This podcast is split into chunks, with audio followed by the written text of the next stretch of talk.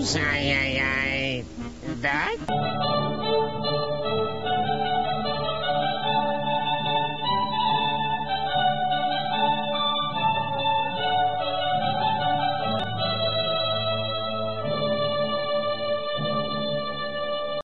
Greetings and welcome to another exciting episode of Pretentious Internet Theatre, the show so leet that Apple had to release another version of the iPhone to be able to capture its pure essence.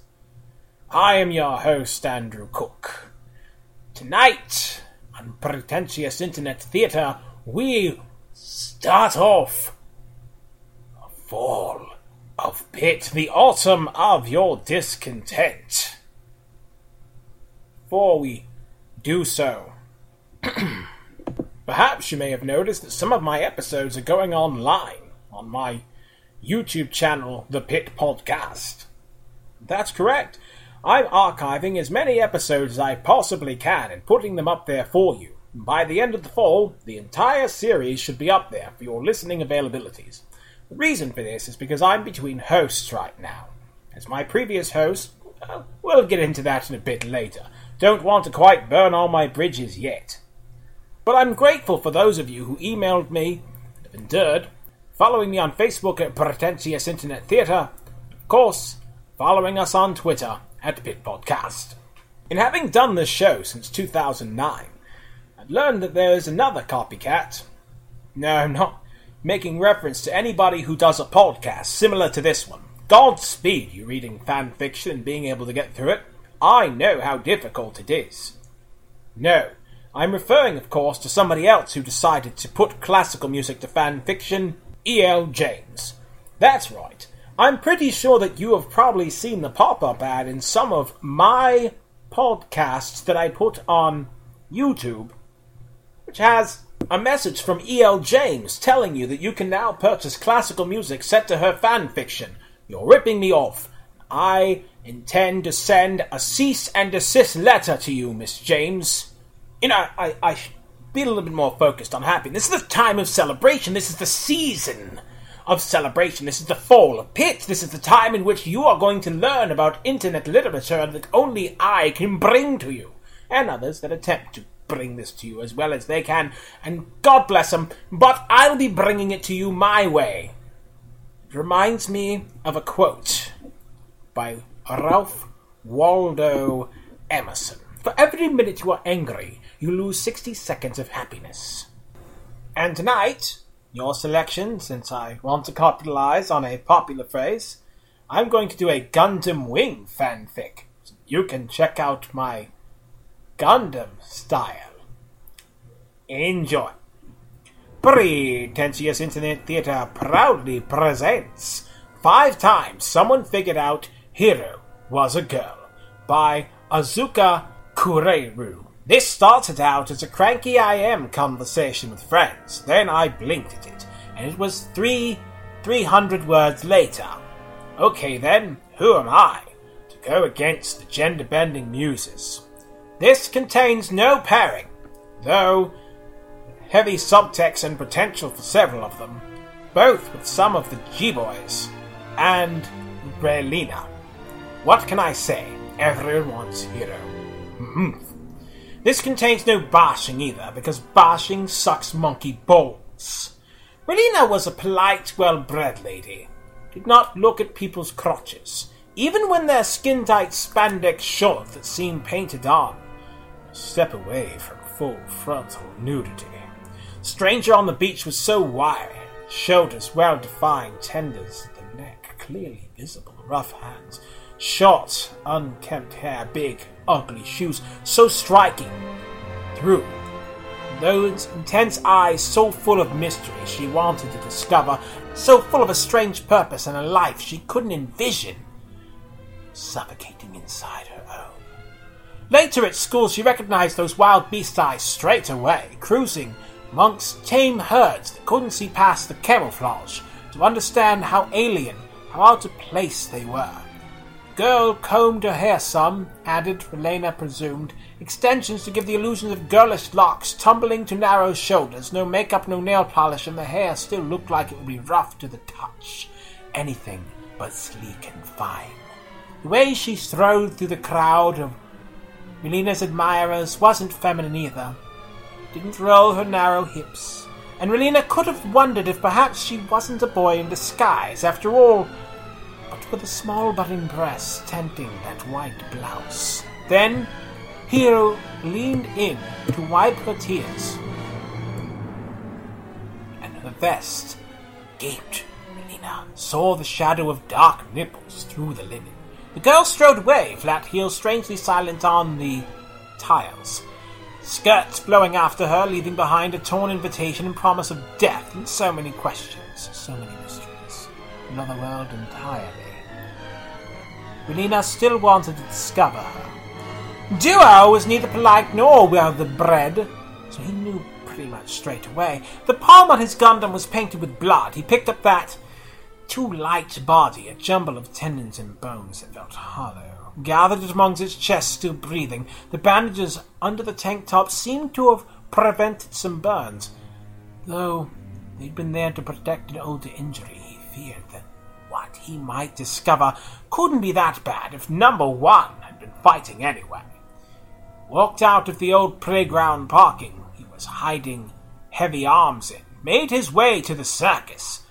Catherine's trailer at the edge farthest from the public. She was there, waiting up with a cup of tea long gone cold. When he came in, looked relieved first, then pale and shocked.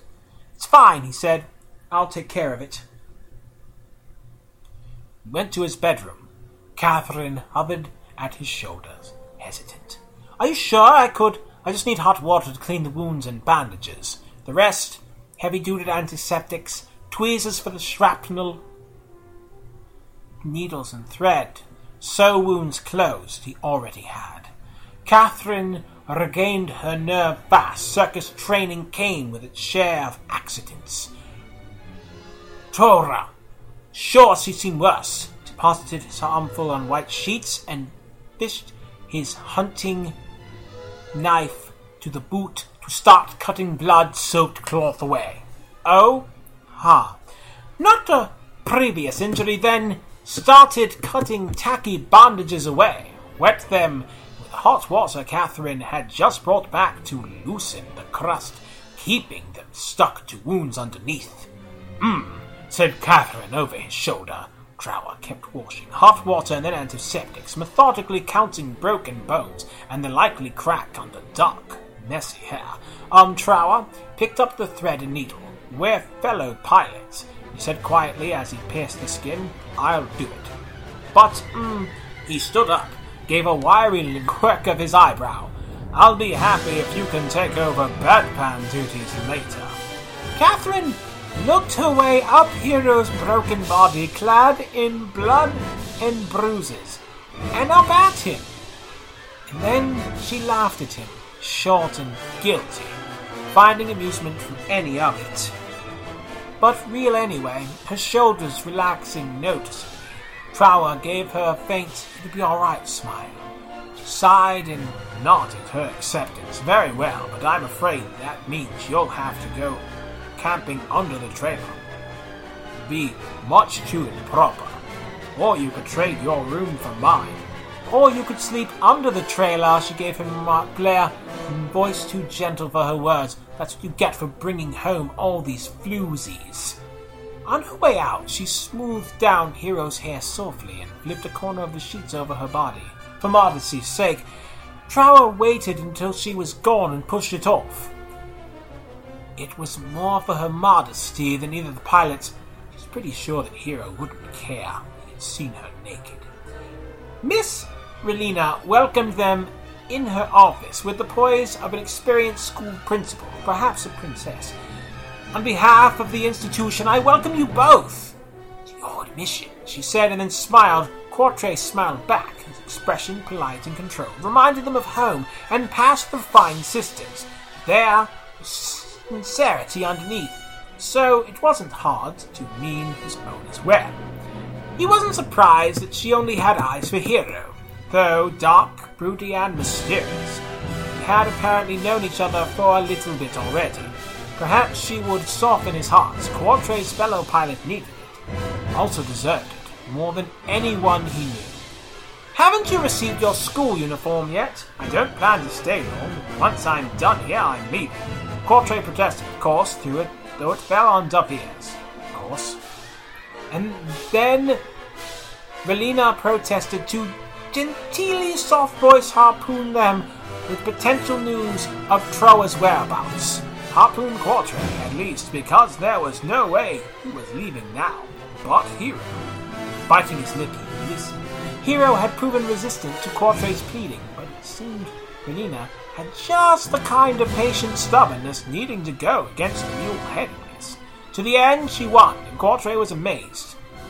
Yet, not surprised at all. He was a bit more surprised when, upon Heero's agreement, Relena proceeded to direct them to separate changing rooms, and then follow Heero into his. Huh? Apparently they were further than their acquaintances and didn't need as much intervention as he had thought. Made him smile for a bit. Before he started wondering about Trowa again, came back out trying his cravat to a very proper knot. Just Jester, familiar, drudging up uncomfortable memories of galas and balls he never wanted to go to, which now he regretted. If he could have spent more time with his father, even time spent politicking. Heero, why are you in a skirt? Heero glowered at the white frilly button up shirt he was adjusting. Bushy brows scrunched together. It's the uniform. The skirt was off-white, long and full-pleated, modest and feminine. Underneath Heero was wearing Mary Jane's and very proper little socks. Quatre stared some more in utter confusion in the doorway behind Heero. Relena, smiling indulgently. It's cuter that way, isn't it? Fifteen years of deportment lessons was barely enough to come to the rescue in time to school his face when Heero looked up. I, um, didn't know you preferred this one, he said, somehow managing politely interested instead of nonplussed. I didn't, Hero grumbled back with his low veiled voice, but if we're staying here and tracking danger on her head, we might as well guard her. Someone has to be able to follow her in the woman's bathroom. Disgruntled in his voice hinted to Quatre that he was parroting a Relena argument, not liking it much. He had not found a counter. Quatre blinked, fighting not to glance at Relena, lest she read on his face that he was now wondering whether blackmailing Heero into cross-dressing was one of her hobbies. Relena stepped up and handed Heero the hot pink mutton-sleeved vest that went with the uniform, and when Heero put it on and buttoned it up, Quatre really couldn't help staring this time. Years of training or not, the vest was tailored to narrow at the waist and flare at the hips.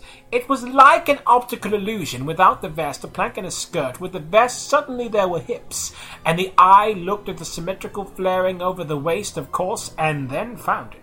Barely there, but there. I'm sorry. I don't have hair extensions for you, but you know a girl doesn't need long hair to be pretty. I think we make do with the Alice band or a couple of hair clips. I don't want to be pretty, Heero growled, eyes narrowing. But you need to blend in, Relena replied softly, and the other girls will tease you. Wouldn't it be easier to just avoid the situation entirely? Heero's eyes narrowed like that had been a challenge. It was so normal the Quartrage had just reacted, feeling strangely disconnected from the situation. Also, your hair will be out of your eyes. Isn't that more practical? Fine. Hurry up. Giggling, Relena shepherded them back to her office. I can't believe it. I could talk into a coat of polish. No, I don't think so. She turned her back to hi, the other person in the skirt. And her smile went all soft and gentle and private. Quatre blushed a little to see it. Thank you, Heero. Heero followed without a word and sat where directed, and allowed Relena's hands to lift long bangs and comb them back, face set in stone. A very androgynous face. Really, one that could pass for a girl easily.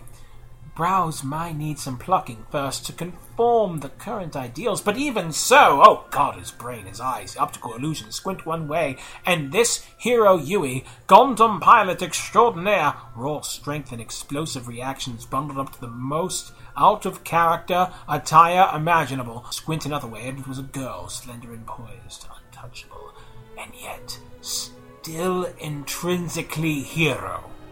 Oh, Allah now he was wondering where Heero had stashed his, her, omnipresent gun. There didn't seem to be enough space for the under the tailored vest. Maybe it small of her his back. Somewhere in that vast and mysterious space under the skirt, caught himself hoping he needed to go for a weapon at some point. Maybe if she flashed the whole room grabbing for it, he'd get to know for sure. Nataku was quiet, metal cold, little pings. He stood there and listened to her. Normal sounds of a machine that had performed above expectations. There were repairs to make, of course, many after such a battle. Or maybe he'd leave them there as a tribute. Besides him, Heavy Arm stood empty. Barton gone to assist Winner. Maxwell stretched and made foolish faces at the end of the line. Behind him, White Wing rested, stuck in bird mode by all the damage he had taken. He heard the cockpit release and glanced back. Yuy had Yuy had won it all, for all of them. When all seemed lost, it would be disloyal to allow him to fall flat on his face. But Yuy seemed to stand on his feet fine. Helmet tucked under an arm, he was tugging at his flight suit collar, opening Wu Fei looked almost looked away at this point, since Yuy's little habits weren't any of his business. Only there was a little frown like pain on his face. And then, when the zipper gave, something like relief. And then there was cleavage. Wu Fei almost gave himself a crick in the neck, whipping his head around. It was reflex. Was that? He must have hit his head, and now he was hallucinating. Only when Maxwell whistled and jumped into his perch. Deathscythe's hatch. Slow gravity floating him down until he was a mere couple steps away from Yuy. He bounced closer, threw an arm around Yuy's shoulders, casually resting his weight on on the other pilot. What the hell? Tunked Yuy's tank top forward and peeked in. Oh ho! Someone had a growth spurt. Did you go up a cup? Glanced down again, looking quizzical. Must have been cramped to fight. That long squeezed in. You're gonna have to get another flight suit made, huh? What if you offer to massage my breasts? I'll take it as an invitation to use Deathscythe for parts again. Whoa there, Buddy! Maxwell leaned back, laughing yet looking faintly alarmed. I wasn't gonna anyway, but now I'm really not gonna. That's one expensive grope. Barton touched down with Winner, leaning hard on his shoulder. You speak like you would already get to put your hands on them first, he mused as he walked past. Quatre whizzed. Quatre wheezed out a little laugh. Wu Fei must have knocked his head in the cockpit. Now he was unconscious and dreaming in the middle of battle. He was going to get killed and lose, and his subconscious was punishing him for it. Problem, Chang?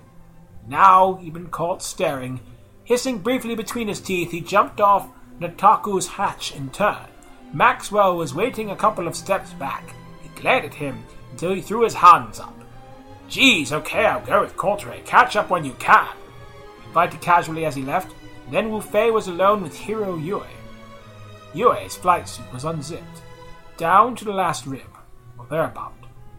The green tank top underneath was the same as always. No bandages had been peeking underneath, though just two modest, firm curves pressed together, framed by their edges of the tight, thick material of the suit. He scanned her, trying to be objective. She was built like a gymnast, with no body fat to speak of, shoulders mercifully, consistent exercise. He understood how this would be tall enough to read as a slender boy.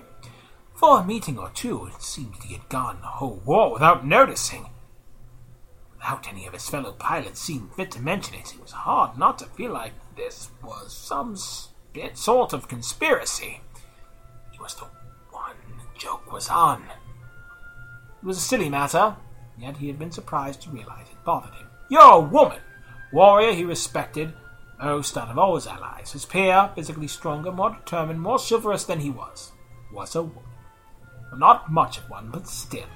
Yes, Yuy replied, with an eyebrow arched just a little, as if in vague surprise Wu Fei hadn't noticed that already. But you, he couldn't find words. He had resort to waving his hand vaguely in the right direction. Bulge!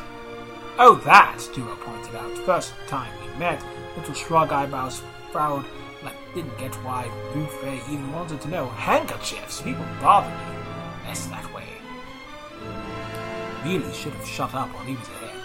Actually, he should have shut up before he could ask inane redundant questions his eyes could answer on their own already.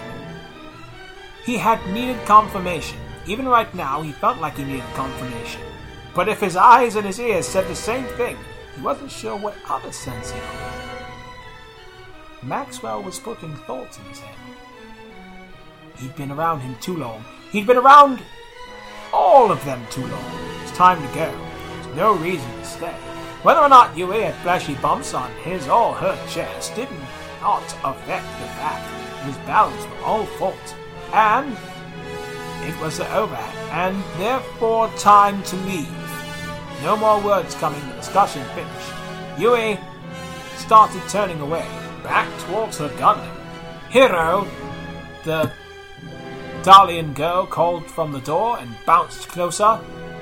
With those shopping bags she was dragging along, where on earth had she found on either of Peacemillion or these old mining colony a Victoria's Secret? Oh, ancestors, it wasn't a logical departure he was planning anymore.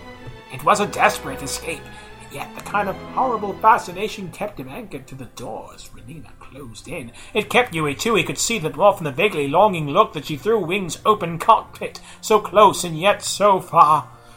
Haha, none of that. You promised. Hello, Mr. Chang, Relena. I've thrown away your bandages already, Relena said in a low voice to her fellow pilot. It's not good for your blood flow to bind so tight, and you'll give yourself nerve damage. Bright smile, and she leaned away from her intimate, almost forehead to forehead position and looked at Wu Fei. I do hope you're le- not leaving any time soon. I know you won't want to see any cameras. We've managed to bar journalists from this place for at least until tomorrow, so you'll be well rested. We're having a celebration. I do hope you're staying. Wasn't planning on it, he said, trying to stand firm. Melina blinked with a little too much innocence. But you haven't even showered. Obviously, I was going to shower first, he grumbled back. Might as well spend the night, Yuy said. Melina gave her a dimpling smile in approval. Yue slanted Wu Fei familiar, grumpy look, one that looked oddly foiled in admitting it. On most people, it wouldn't have counted as open, showing anything much. On Yuy, though. She's making me wear a dress tomorrow. Wu Fei felt the corners of his mouth quirk up of their own volition. Well, in that, he didn't know why he said it. He should have taken it back the second it left his mouth. The other pilots were only pierced by circumstances, and those circumstances were over. There was no use prolonging it another day. He might want to, or not mind it, at least if he was wanted back. Winner would still be injured. Wu Fei doubted he'd exert himself. He would be a great present. Wu Fei wouldn't mind having an update on how serious those stab wounds were either. Maxwell would curb himself to spare time. Might be nice. Island of Silence. Barton would be there with his quietly biting comments. Yuy would be there with her breasts. Her dress. He was, he had to admit, disastrously morbidly curious. Could not possibly keep his mind properly somber while paying his respects to all his deceased ancestors if he kept wondering how horribly wrong it was going to look.